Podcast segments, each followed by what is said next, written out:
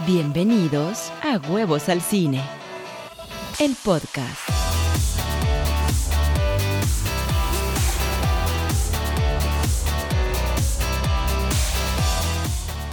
Hola, ¿cómo están? Bienvenidos a Huevos al Cine, el podcast. El día de hoy vamos a tener varias cosas. Vamos a platicar de algunas noticias, lo que sucedió con Johnny Depp en la corte. Vamos a platicar de Sean Connery que se nos fue y cuál es mi película favorita de este gran actor. Vamos a tener algunas preguntas de buzón. Vamos a tener el review del primer capítulo del Mandalorian segunda temporada y el review de la película Borat 2. Muchísimas gracias por estar aquí conmigo y comenzamos.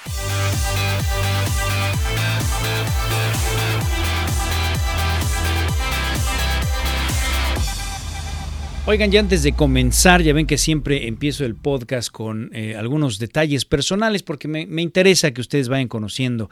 Oigan, por ahí me, me preguntaron, ¿por qué estuviste tanto tiempo eh, enfermo? ¿Qué, ¿Qué, estuviste un mes inactivo tanto en el blog de Webs al Cine en YouTube como aquí en el podcast? Nos dejaste colgados. Bueno, en realidad me dio una pulmonía tremenda. Yo pensaba que era un aire. Yo, este, pues salí a correr con mi perrito, con mi momo, y, pues hacía ya frío, de regreso estaba yo sudado, estaba el aire acondicionado, y dije, bueno, pues ahorita me baño, se me olvidó, y me senté a ver una serie, lo que sea, y al día siguiente amanecí con unos dolores en el pecho ter terribles, una presión tremenda, y empecé a tener falta de aire, y entonces dije, seguramente fue el aire. Me fui a, al a la clínica y me dijeron, no, no, no, usted tiene una neumonía tremenda, tiene bronconeumonía, se tiene que ir a la cama, no moverse porque pues esto se le puede complicar y puede ser peligroso.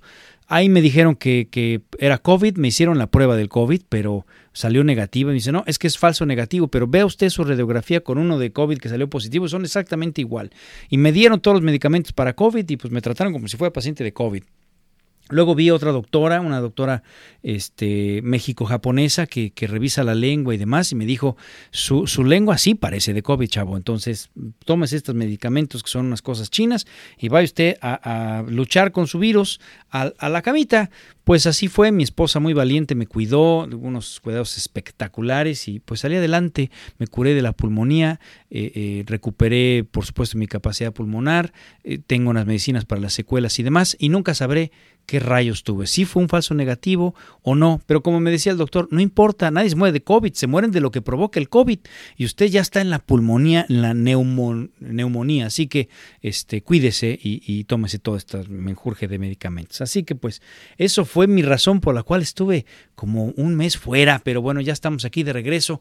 Vamos a comenzar eh, con las redes sociales. Acuérdense, eh, eh, mis redes es rodolforribapalacio.com, esa es la, la, página landing page donde ustedes pueden irse pues a las clases de maestría de cine, se pueden ir al blog de YouTube, se pueden ir al podcast, pueden ver anuncios de las películas que ahorita por desgracia pues no hay nada que anunciar porque un rescate de huevitos que se iba a estrenar ahora en julio pues ha sido detenida de manera indefinida, eh, se ha detenido toda la campaña y demás hasta no ver qué pasa y cómo se recupera un poquito esta sociedad por esta pandemia tan terrible que nos ha tocado vivir.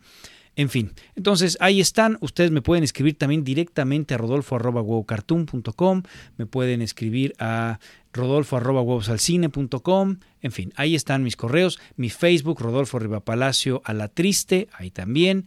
Mi Twitter es arroba Rodolfo el huevo. Oiga usted, a mí el huevo y yo, ¿no? Este ya es una es uno y lo mismo. Me dicen por ahí el señor de los huevos, el hombre con más huevos de México. Pues no sé, pero el caso es que ahí estamos. Vamos a comenzar con estas noticias. Resulta que Johnny Depp perdió el caso en la corte. Ahora, hay que tener cuidado. La gente cree que este es el caso entre Johnny Depp y Amber Heard.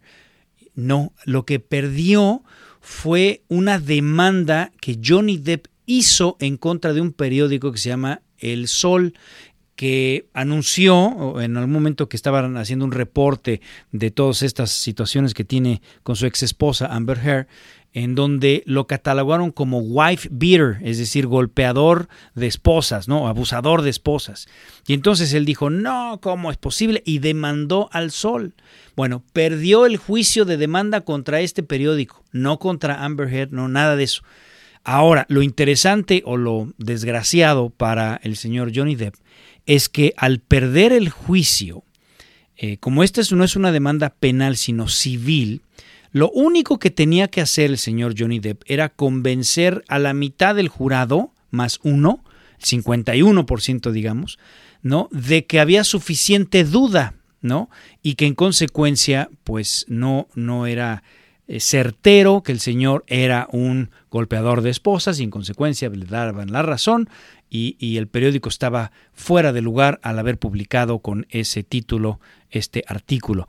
Pues resulta que en el momento que no logra convencer ni a la mitad de los jurados, no nada más eso, el, el juez dijo que los alegatos que, que en los que dicen que él le arrancó mechones de la cabeza, que la golpeaba, parecían ser verdaderos, que además eh, eh, comprendía el miedo tan terrible que la señorita Amber debe de tener por su propia vida al estar casado con este señor. Que además el destruir el teléfono al lado de la cabeza de Amber debió haber sido aterrador. Todo eso dijo el juez. Entonces, bueno, pues de alguna manera pintan un, un retrato terrible del señor Johnny Depp.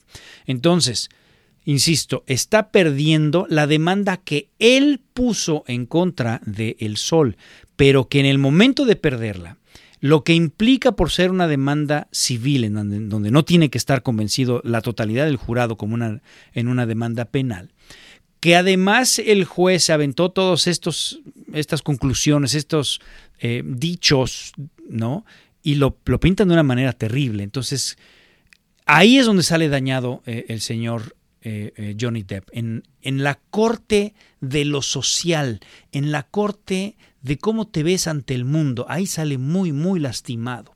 Y la gran pregunta es, ¿qué van a hacer eh, Warner Brothers, Disney, ¿qué van a hacer? Bueno, Disney seguramente lo, ya no va a querer hacer nada con él. ¿Se acuerdan que inclusive los Piratas del Caribe ya no va a ser él, este va a ser una mujer, ¿no? Ya habían nombrado a la actriz y todo. Bueno, en el caso de, de Warner Brothers que tiene eh, eh, esta saga continuación de Harry Potter, la de las bestias fantásticas y dónde encontrarlas, en donde él hace el papel de Grimbeldolf o Grimbehold, no me acuerdo cómo se llama. Bueno, ahí qué va a pasar? ¿Lo van a echar fuera? ¿Qué va a pasar? O sea, Warner Brothers tiene que, no es tan puritano como Disney, que a la primera corren y despiden y demás, pero creo que sí, si bien no creo que lo van a despedir, creo que sí lo van a castigar mucho en las negociaciones. ¿Se acuerda usted, señor Johnny Depp, que quería tantos millones? ¿Por qué cree? Pues desde que ya no. Pues desde que ya no, porque diga usted que le estamos haciendo el favor de tenerlo, señor wife beater. No sé, pero creo que sí le va a afectar un poquito. No creo que se aviente en la puntada de decir, ya está filmada la película, va para abajo el señor Johnny Depp y vamos a recastearlo y refilmar. No creo. No es una franquicia que ha dado tanto como lo dio en su momento Harry Potter. Y entonces, y tampoco, tampoco es el juicio contra Amber Heard lo que perdió, sino es el juicio contra el periódico.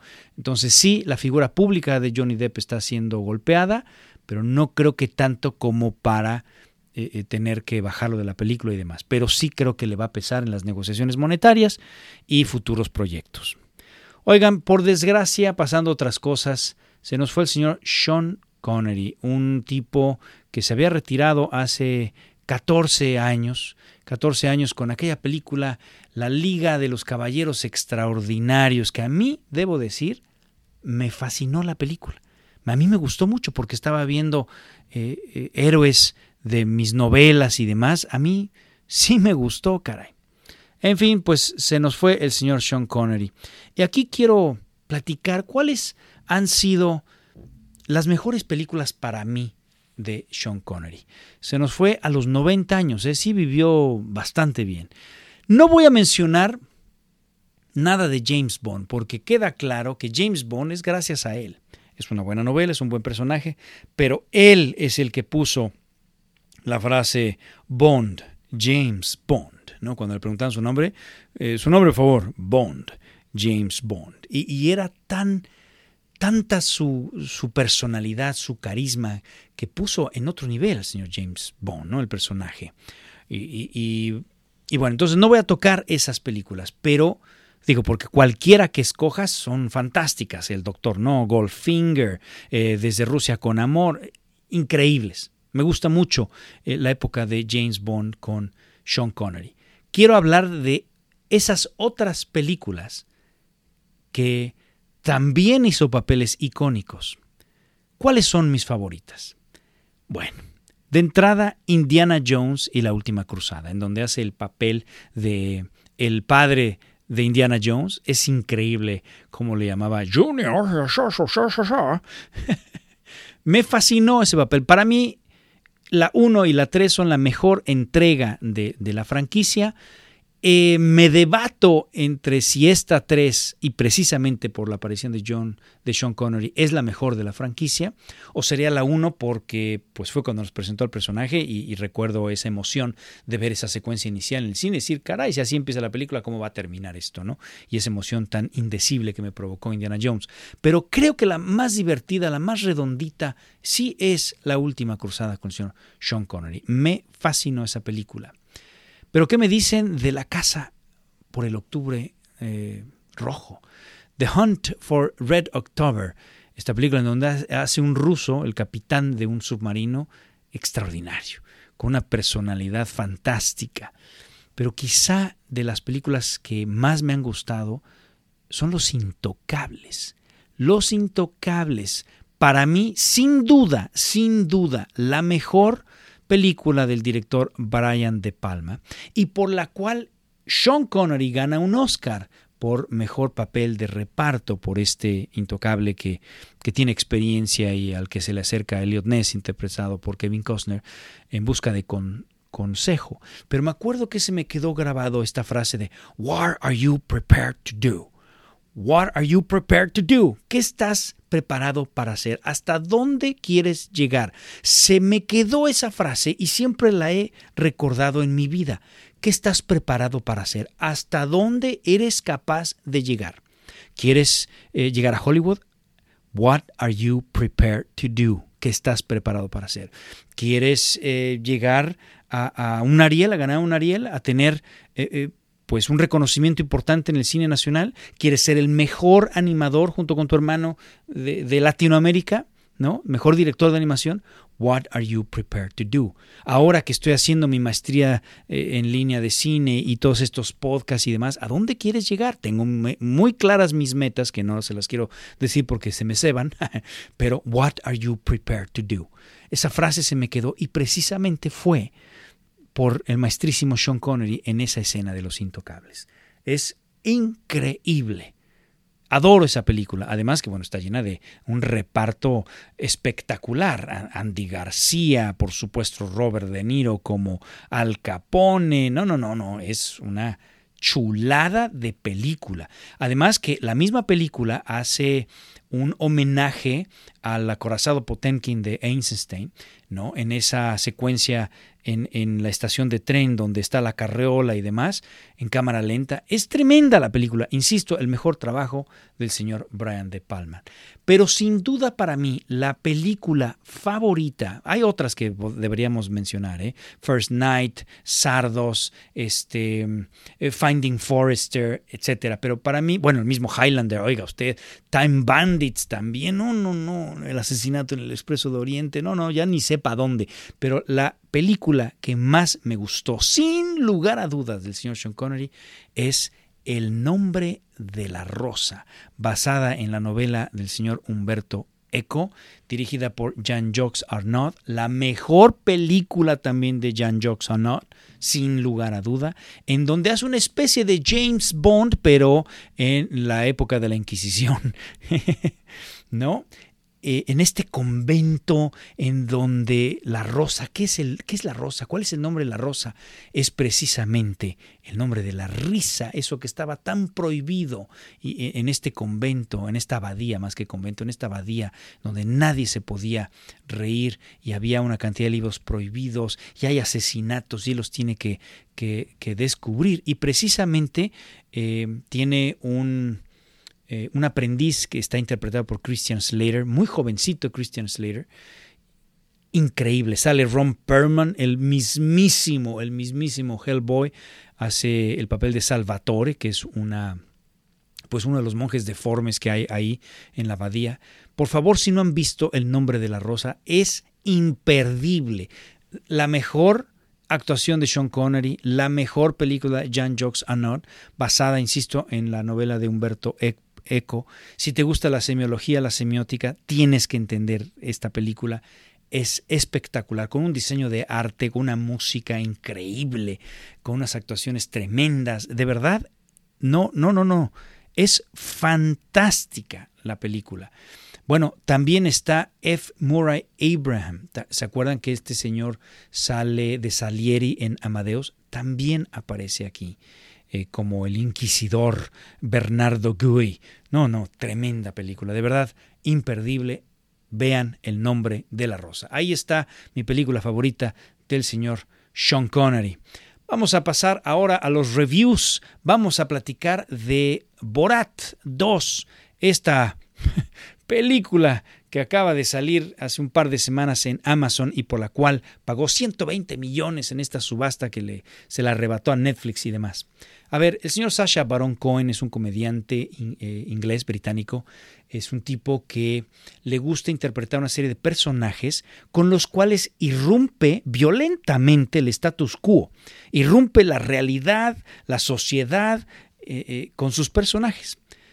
Su estilo de comedia lo llevan a improvisar mucho, a presentar situaciones en donde el resto de, los, de las personas que están en la escena, que no son actores, son personas reales, pues de repente no saben cómo reaccionar ante este personaje que es terriblemente irreverente, el que sea, porque ha hecho Ali G, Bruno, Borat, etc.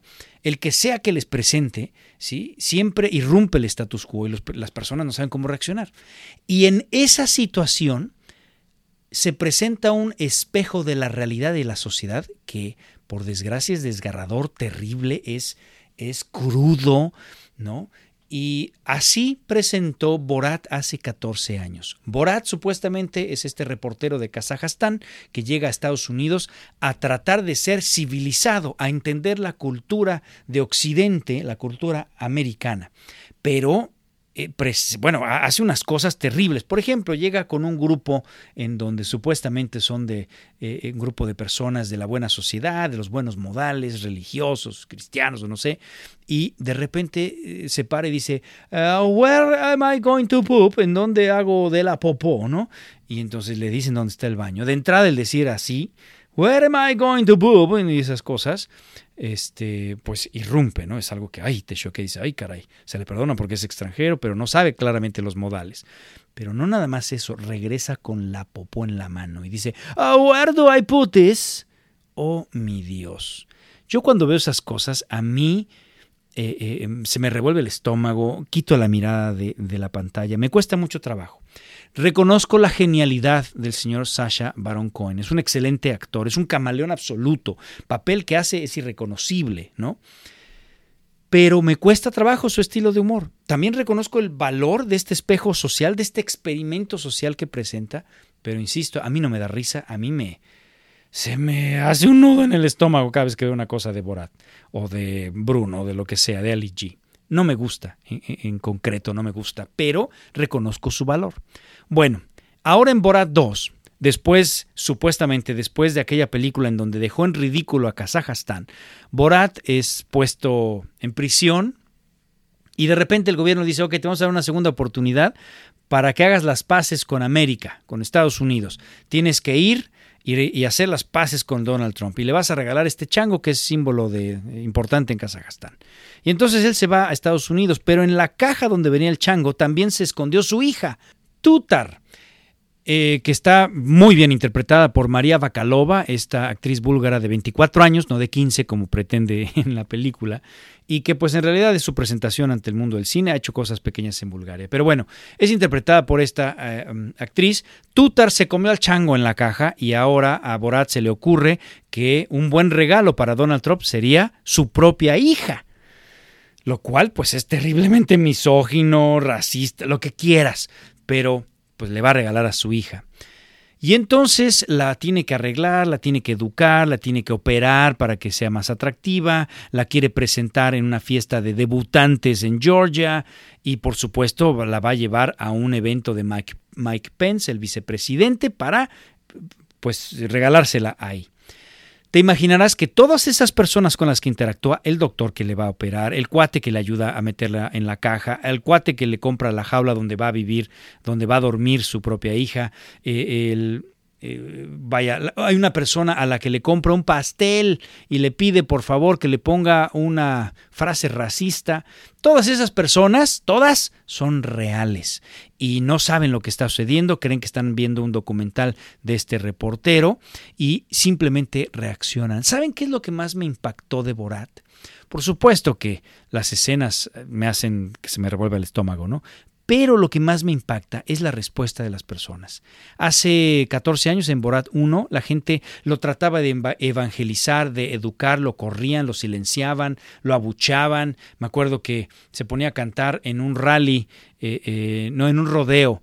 Cantó el himno y la gente lo abuchó porque lo cantó de manera racista y demás y lo abucharon había una cierta conciencia que hoy no hay. Eso es lo que más me impacta. Hoy está normalizado el antisemitismo, el racismo, la misoginia, todo eso está normalizado. La persona del pastel con toda la cama le pone Jews will not replace us. Los judíos no nos van a reemplazar. Esta frase antisemita racista que, los partidarios de Trump en un rally estuvieron gritando, ¿sí?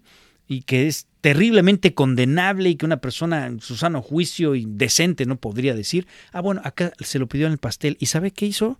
La persona del pastel se lo puso y no dijo nada. También hay un momento en donde eh, el cuate que le compra, al que le compra la jaula le dice, ¿cómo la ve a mi hija? Yo creo que va a estar cómoda en la jaula. Sí, yo creo que sí. ¿What? Nadie dice nada, nada. Al doctor al que le quiere eh, pedir que la opere, que le ponga implantes, le dice, ¿usted cómo la ve? Con los implantes se vería mucho más bella, ¿no, no cree? ¿Usted cree que la gente, los hombres, eh, la asaltarían sexualmente? Sí, yo creo que sí, contesta. ¿Usted la asaltaría sexualmente? Pues sí, si no estuviera tu padre, ya tuviera yo asaltado. Dices, ¿what? Es, estamos normalizando, vivimos en una sociedad donde ya ha normalizado este tipo de actos, me parece terrible, me parece espantoso, pero eso es lo que más me impactó. Por supuesto, eh, em, hay sus excepciones. En la película aparece una nana, una babysitter afroamericana que al enterarse de lo que quiere hacer Borat con su propia hija, trata de convencer a la hija de que ya vale, que no es un objeto, que es un ser humano y demás, y la ayuda para que se le oponga al padre. También hay una persona de la tercera edad que está en una sinagoga a la cual entra Borat disfrazado en la peor caricatura antisemita diciendo que el holocausto es falso y esta persona con todo el amor del mundo lo sienta a Borat y le trata de explicar que sí existió el holocausto y que eh, eh, y le da de comer y demás y dices, caray, sigue habiendo personas buenas.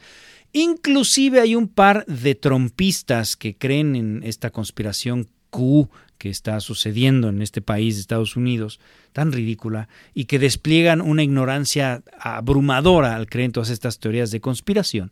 Pero bueno, aún ellos acogen a Borat, un perfecto desconocido, durante la pandemia y hacen cuarentena con él, lo reciben en su casa por cinco días. Es increíble ahí hay una buena persona que es terriblemente ignorante, pero que estas personas lo acogen en su casa.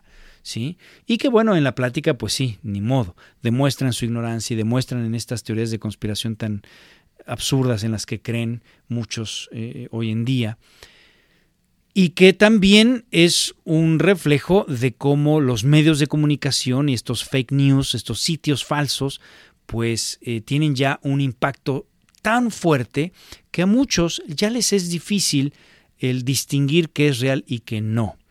¿No? entonces ahora tenemos una segunda oleada de personas que creen que la Tierra es plana, este, que creen que los demócratas se comen a los niños, una cantidad de tonterías que, que diría uno, ¿cómo es posible que alguien crea esto? Pues sí, por desgracia sí. Pero aún con esa ignorancia, estas dos personas demostraron eh, ser buenas personas, eh, ser buenos seres humanos. salvo esas excepciones, el resto de los que aparecen acá son terribles. Inclusive en esta presentación en Georgia de debutantes, donde los padres adinerados de supuestamente alta sociedad están presentando a sus hijas ante la sociedad como si, ¿cómo ves a mi hija? y demás para como si fueran un objeto absoluto, ahí hace que uno de los padres le ponga precio a su hija, a la hija de Borat, no la, no la propia, sino a la hija de Borat. ¿Cuánto le daría por la hija? 500 dólares, dice el menso. No, no, no, no. Increíble lo que, es, que esto suceda, que esta sea nuestra sociedad. Y bueno, pues el reflejo está la política que tenemos, por desgracia. Pero bueno, en concreto yo no puedo darle una calificación a Borat porque me parece un increíble terrible experimento social, me parece que logra su cometido, que da una sátira de la sociedad de miedo, pero no le puedo poner una calificación porque no lo puedo comparar con nadie más, con otro estilo de cine. Solo el señor Sasha Baron Cohen hace estas cosas y lo hace muy bien. A mí no me gusta verlo, me, me cuesta trabajo. Lo hago porque pues tengo este tipo de sitios y podcasts y, blogs y demás y lo tengo que hacer, tengo que tener una opinión al respecto. Pero me cuesta mucho trabajo. Tuve que pausarla, tuve que darme descansos, eh, eh, me brinqué así en rapidito dos, tres momentos que me parecieron demasiado perturbadores. Y bueno, supongo que si tú eres un seguidor de Sasha Baron Cohen y de su estilo de humor, pues esto te va a encantar, ¿no? he escuchado reviews en donde me han dicho es la película más divertida del año. Pues para mí no, yo no me reí una sola vez, me impactó terriblemente. Bien, ahí está eh, mis comentarios al respecto de Borat 2. Oigan, se estrenó el Mandalorian, la segunda temporada. ¡Qué maravilla! Adoré este primer capítulo. De entrada, bueno, pues inicia eh, el capítulo con el señor. No voy a dar spoilers, no te preocupes. Quizá uno por ahí, que tampoco están spoilers, pero bueno, ahorita vemos. Este inicia con el señor eh, Mandalorian, Pedro Pascal caminando de frente y Baby Llora a un lado volando en su cuna mm, voladora mágica, ¿no? De entrada es, ¿te acuerdas de estos personajes? Aquí está de entrada, retomemos, estos son tus personajes protagónicos, y está en un lugar donde hay una pelea de Gamorreans, oiga usted, como si fueran la, la UFC, peleas de, así de Ultimate Fighting Gamorrean, ¿no? La UFG, y pues me encanta ver a los Gamorreans, pero Gamorreans más atléticos, no a los gordazos, aquellos que eran los guardias azules como, como jabalís que estaban en el palacio de Yoda, que eran unos gordazos tremendos. No, acá son un poquito más atléticos. Entonces me encanta expandir la mitología. ¿no? De, Star Wars. Me encanta. Y ahí pues, le, le, pregunta, oye, necesito encontrar otro Mandalorian para que este, me ayude a llevar a Baby Yoda a su destino. Y le dice, el único Mandalorian que yo sé está en Tatooine. Y de entrada dije, otra vez Tatooine. Vamos a regresar al mismo planeta. ¿Cuántas veces? Y la vez pasada en la temporada 1, todo el episodio en Tatooine fue medio gratuito, entonces de entrada no me gustó. Pero en esta ocasión nos presenta nuevos personajes. Eh, ya no fue la misma cantina de Moss Eisley, ¿no? Para decir, ¿te acuerdas? Aquí se sentó Solo, Obi-Wan y Luke y Chewbacca. No, ya no es esa misma cantina. Estamos expandiendo la, mitología. Nos presentan un dragón. ¿Se acuerdan que en, en Tatooine, en la película del episodio 4, cuando se pierden C-3PO y R2D2, se separan, hay un esqueleto como de un dragón. Bueno, pues ese dragón nos lo van a presentar. Entonces vamos a conocer algo distinto y me fascinó. Está dirigido el episodio por el señor John Favreau que es un gran director, es el iniciador, creador de esta, de esta saga, y se nota. Además, no fue de 30 minutos, sino fue de una hora, porque una de las críticas que tuvieron es que los episodios estaban siendo de 35 minutos. A lo que contestaron es que es mejor porque las nuevas generaciones no tienen mucha atención y solamente quieren ver episodios así cortos. Y yo decía, no es cierto, no es cierto. Eh, creo que eso fue una cuestión de producción. Bueno, al menos este primer episodio sí fue de casi una hora, lo cual lo agradecí. Fue emocionante. Sí, eh, retomamos ciertos personajes eh, conocidos como los uh, Tusken Riders, ¿no? los hombres del, desierto, ¿no? Estos eh, y, que me encanta verlos, nosotros los retomamos un poquito, pero expandimos su mitología, vemos otro puerto, etcétera. Aparece eh, Timothy Oliphant, que me fascinó como, como el Marshall de este pueblo, y que además me parece un extraordinario casting, porque Timothy Oliphant apareció en Deadwood, precisamente como el Marshall. Entonces está fantástico, pintadazo el, el papel para él.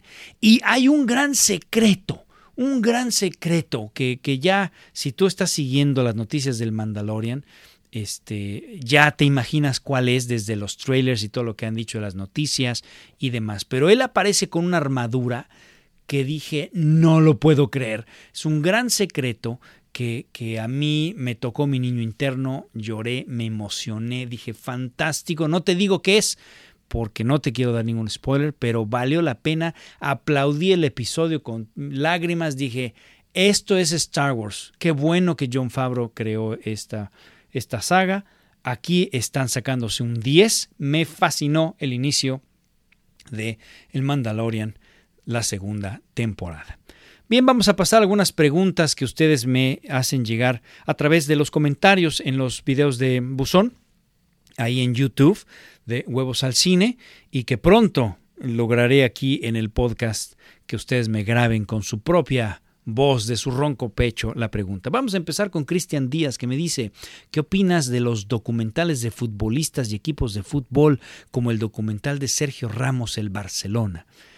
Bueno, este no soy fan, compadre. A mí me encantan los documentales, pero me gustan más los documentales de política. ¿Me gusta el fútbol? Sí, sí me gusta. He visto algunos documentales, en concreto de Maradona, algo de Pelé, pero hasta ahí no no me clavo más en las figuras de, del fútbol. Soy eh, fanático, me van a matar la mitad, la otra me lo va a aplaudir, pero soy fanático del el Barcelona, ha sido mi equipo siempre y lo he seguido y bueno, por supuesto con Messi ha sido wow, ¿no? Es una desgracia lo que está sucediendo ahora, pero bueno, no me voy a meter en ese rollo. Este, en México le iba yo a la América, oiga usted, a la América, yo creo que aquí perdí como al 90% de la audiencia, pero le voy a la América y me ha gustado siempre el maldito América. ¿Por qué? Porque a mi papá le gustaba el América, me llevaba al estadio y veíamos a la América y América. Yo siempre estaba feliz ahí con la América. Y después cuando fui adolescente dije, voy a rebelarme, y ahora le voy a ir a las Chivas o al Cruz Azul, a quien sea menos a la América. Y me, nada más por ir en contra de mi papá, y me cachaba en pleno partido este, emocionándome con el América y dije, ¿para qué me hago güey? Soy americanista de hueso colorado, entonces le voy a la América. En fin, pero no veo estos documentales, te la debo, porque además te, diría, los voy a ver y luego te contesto, no, no los voy a ver. Bueno, también me preguntas, ¿podrías, ¿podría Disney sacar una película de superhéroes para mayores de 18 años tipo Logan, como por ejemplo The Boys de Amazon? Te diría que no. Disney no, Disney tiene muy claro cuál es su, su target, cómo es su, su audiencia. Acuérdate que se espantan con tweets, que alguien dijo, ¿no? ¿Se acuerdan de James Gunn que hizo un tweet hace... Además eran malos chistes, si tú quieres, pero eran chistes. Hace 10 años y lo terminan corriendo a James Gunn de Guardianes de la Galaxia, que ya lo recontrataron y todo, pero en el Inter este, se espantan muy rápido los amigos de Disney. No tienen muy claro que no quieren nada que sea para mayores de 18. Sin embargo, acuérdate que Disney compró Fox. Entonces, mientras salga con el sello de Fox, pues sí van a poder hacer Logan, por ejemplo, Logan 2, sí, pues sí podrían. ¿Me explico? Sí van a poder hacer este tipo de cosas superiores para mayores de 18 años. De hecho, dicen que Deadpool 3 sí va. No se ha anunciado y por ahí sale Ryan Reynolds a decir, sí, hombre, sí la vamos a hacer y demás, pero pues ya está como propiedad de Disney pero saldrá bajo el sello de Fox y entonces sí, ahí sí van a poder hacer este tipo de cosas. Pero como Disney, no. También me preguntas cuál es el género de películas que menos te gusta. Te tendría que decir que el terror y esto que hace el señor Sasha Baron Cohen, no sé cómo llamarlo, falso documental, pero es que hay falsos documentales que sí me gustan mucho.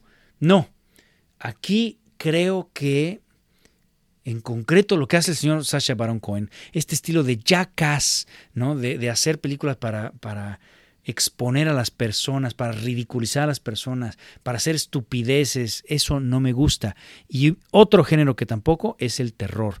En concreto el terror Em, real, como el terror de asesinatos, estilo hostal, esas cosas no me gustan, donde los horrores del ser humano, de la sombra del ser humano, de lo peor que un ser humano le puede hacer a otro, es el, el, el principal tema de la película. Eso no me gusta, como So, esas de So 1, 2, 3, 4, 5 y no sé cuántas llevan, no me gustan. He visto algunas para tener la idea y saber y poder hablar, que no me hablen de algo que no conozco, pero no me gustan no me gustan. Cuando es horror de monstruitos, fantasmas y demás, eso me encanta. Me encanta. Asesinos seriales como Halloween, que es como una cosa ficción, me gusta. Pero nada que ver con lo real, ¿no? Eh, no, no, no, no me gusta, no me gusta. Hay un tipo de cine en donde hay abusos animales, abusos a otros seres humanos, en donde te preguntas, ¿esto fue real? ¿Cómo, hicieron esta, estas escenas? Tampoco, esas las detesto, ¿no? no las quiero ni ver. Daniel Ramsés Vázquez Meneses me dice, hola Rodolfo, espero que estés muy bien. Aquí andamos muy bien, muchas gracias. Tengo dos preguntas y espero las puedas contestar. Número uno, ¿crees que la secuela de Avatar podrá romper el récord de la película más taquillera de la historia después del tremendo éxito de Avengers Endgame? No, Poe, nadie va a superar Avengers Endgame. Piensa que cuando Avatar se convirtió hace muchos años en la película más taquillera, pues no había tanta competencia como ahora. Avatar estuvo más de un año en cartelera. Tú podías después de un año ir al cine y seguía Avatar ahí. Además, Avatar fue un fenómeno eh, sociocultural importante, casi religioso. Hubo sectas basadas en, lo que eh, fue estos seres que se conectaban con la naturaleza. Además, no había eh, los canales de streaming, el social media que hay ahora. Hoy hay una competencia abrumadora eh, que, tiene que competir el cine, ¿me explico? Ahora hay tanto, tanto material en streaming, en los celulares, en el mismo YouTube, que, que representa una competencia férrea. Entonces no creo que Avatar logre romper ese récord. De entrada, todas esas sectas ya se disolvieron, toda aquella, esos seguidores que tenía, yo creo que ya no están, ya se disolvieron hace mucho tiempo, ya lo superaron, ya maduraron.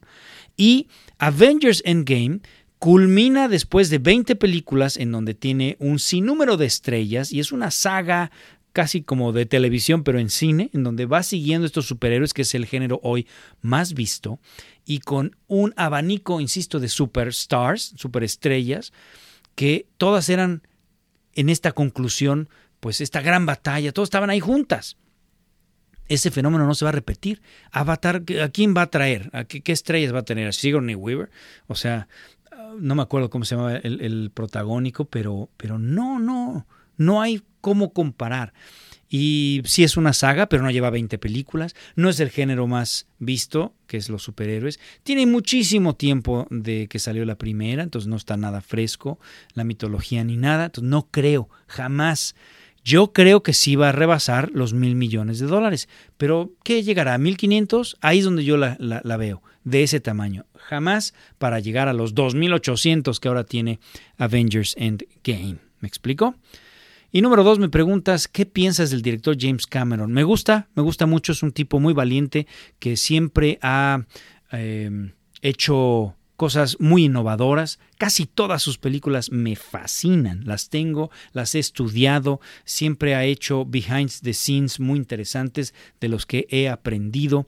No me gusta su forma de tratar a la gente, me parece que es un absoluto tirano, que es racista. Ah, cuando hizo Titanic ahí en Rosarito, sé que a la gente, muchos amigos estuvieron ahí como extras, los trataba muy mal, que él inclusive no se quería mezclar, no permitía que nadie se le, eh, se le acercara, viajaba en helicóptero para irse a comer fuera, a dormir de Rosarito porque decía que los hoteles de ahí no le llegaban. En fin, como persona me parece que, deja mucho que desear, pero como director me parece un tipo muy valiente. Siempre ha roto el récord de, de la película más cara. Lo hizo con Aliens 2, con El Abismo, con Terminator 2, con Titanic, con Avatar y ahora sus nuevas Avatar que está haciendo las cuatro secuelas al mismo tiempo. En fin, es un tipo valiente, es un tipo eh, eh, muy marcial, es un tipo que conquista muchas cosas. Eh, pero que como persona pues, seguro deja mucho que desear, pero como cineasta pues me gusta mucho, mucho, mucho. Es un espectáculo visual que para mí es el epítome de lo que es Hollywood. Entonces, me gusta. No es de mis directores favoritos, ¿eh? Jamás. Porque me gustan directores que pues le echan un poco más de cabeza a sus tesis, que te dan más a pensar y que no es tan espectáculo como el señor James Cameron. Pero si tuviera que elegir un director de espectáculo visual, sin duda sería James Cameron como mi número uno. Alonso Saldaña Flores, saludos maestro, tengo una pregunta que siempre me hago cada vez que veo una película. ¿Cómo le hacen para que cuando graben una escena no se escuchen los ruidos que hacen al hacer los movimientos de cámara? ¿Acaso lo editan o cómo le hacen? Es una gran pregunta. Cuando tú vas a hacer lo que se llama sonido directo, lo único que quieres captar es el sonido del diálogo, nada más. Y en consecuencia vas a buscar que existan booms arriba de los actores que están en la escena, que es un boom, es una especie de caña en donde traen colgado un micrófono. Los micrófonos hay de varios tipos en concreto un micrófono unidireccional. ¿Qué es lo que provoca el unidireccional? Un cono por arriba a donde lo apuntas, más bien. Un cono hacia donde lo apuntas, en donde solo lo que está dentro del cono va a captar el sonido. ¿sí? Entonces, si tú lo pones justo arriba del actor, el cono está de su cabeza, ahí digamos en la punta del triángulo, y la base está en los pies, ¿no? Haciendo el, eh, el triangulote, así como cono de tal manera que ese sonido unidireccional solo va a captar lo que esté dentro de ese cono. Si fuera omnidireccional, ah, bueno, entonces capta todo el ambiente, entre ellos la voz, pero también va a captar el carro que pasa de lejos, el avión y demás. Oye, estos sonidos unidireccionales no captan nada más, sí lo alcanzan a captar, pero menos. Me explico, no es que totalmente borren el avión que pasa por encima, pero menos de tal manera que puedes hacer escenas a lo mejor en el mar, en donde el sonido del mar pues es muy difícil de quitar, pero con un buen micrófono, micrófono unidireccional, puedes captar muy bien el diálogo otras cosas que quitas, por ejemplo, cuando hay chamarras de cuero que tienen muchas cositas con cadenitas, que de entrada es un no no al cuate de vestuario, es no pongas cuero, no traigas este, muchas cadenitas, porque todo eso va a sonar en el micrófono y si está dentro del cono va a ser difícil de quitar y se va a mezclar con la voz. Pero la idea es, insisto, solo captar la voz. Cuando tú haces tu diseño de audio, es que vas a aumentar todo lo demás. El movimiento de la chamarra, el movimiento de los zapatos, las pisadas, este, la chamarra de cuero misma, una serie de cosas que normalmente deberían de sonar y que no captaste con tu micrófono eh, en directo. Bueno, ahí lo tienes que hacer. Lo haces con lo que se llama el Foley. Hay muchos videos que si tú le pones en YouTube cómo se hace el Foley, vas a ver a estos artistas que están simulando las pisadas, simulando la chamarra, el agua, este, el vaso que toman, eh, las llaves que agarran, todo eso lo están haciendo ahí, porque en set solo debes de captar los audios. Oye, es que es una película de bajo presupuesto y los micrófonos no son tan buenos y a lo mejor el micrófono es el de la cámara o es por ejemplo un documental en donde hay una mezcla de unidireccionales con omnidireccionales, la cámara lleva un omnidireccional montado y también graba y arriba de los cuates que están siendo entrevistados va un unidireccional de tal manera que ahí no tienes que hacer diseño de audio, nada más le aumentas música, pero ahí ya tienes el sonido de los pasos, el sonido de la puerta, el sonido de, de las cosas que agarran y demás, me explico si estás en un restaurante entrevistando a alguien, sí se va a escuchar. Pero son distintas técnicas. En el cine vas a tratar solo de agarrar la voz. En los documentales vas con esta combinación de omnidireccional montado arriba de la cámara y unidireccionales sobre las personas que están siendo entrevistadas y el entrevistador. O inclusive van con lavaliers y hasta tú puedes ver el micrófono en la solapa, ¿no? en donde también es unidireccional, el conito es hacia arriba y va a captar solamente la voz. ¿Sí? Bueno, es así como lo hacen. Muchísimas gracias, Alonso Saldaña Flores, por tu pregunta. De hecho, muchas gracias a todas las personas que amablemente me dejan sus comentarios y sus preguntas. Pues ahí está este podcast semanal que estoy tratando de dar una especie como de resumen de lo que ha sucedido en la semana. Muchísimas gracias a todos los que me siguen. Les recuerdo las redes sociales, rodolforribapalacio.com es el landing page. El Facebook es Rodolfo Rivapalacio a la triste. Mi correo, rodolfo eh, huevocartoon.com o rodolfo arroba huevosalcine.com. Visiten también huevosalcine.com, eh, en donde estoy tratando de subir semanalmente un blog, eh, algunos artículos y demás. Y bueno, pues muchísimas gracias por escucharme y nos escuchamos la próxima.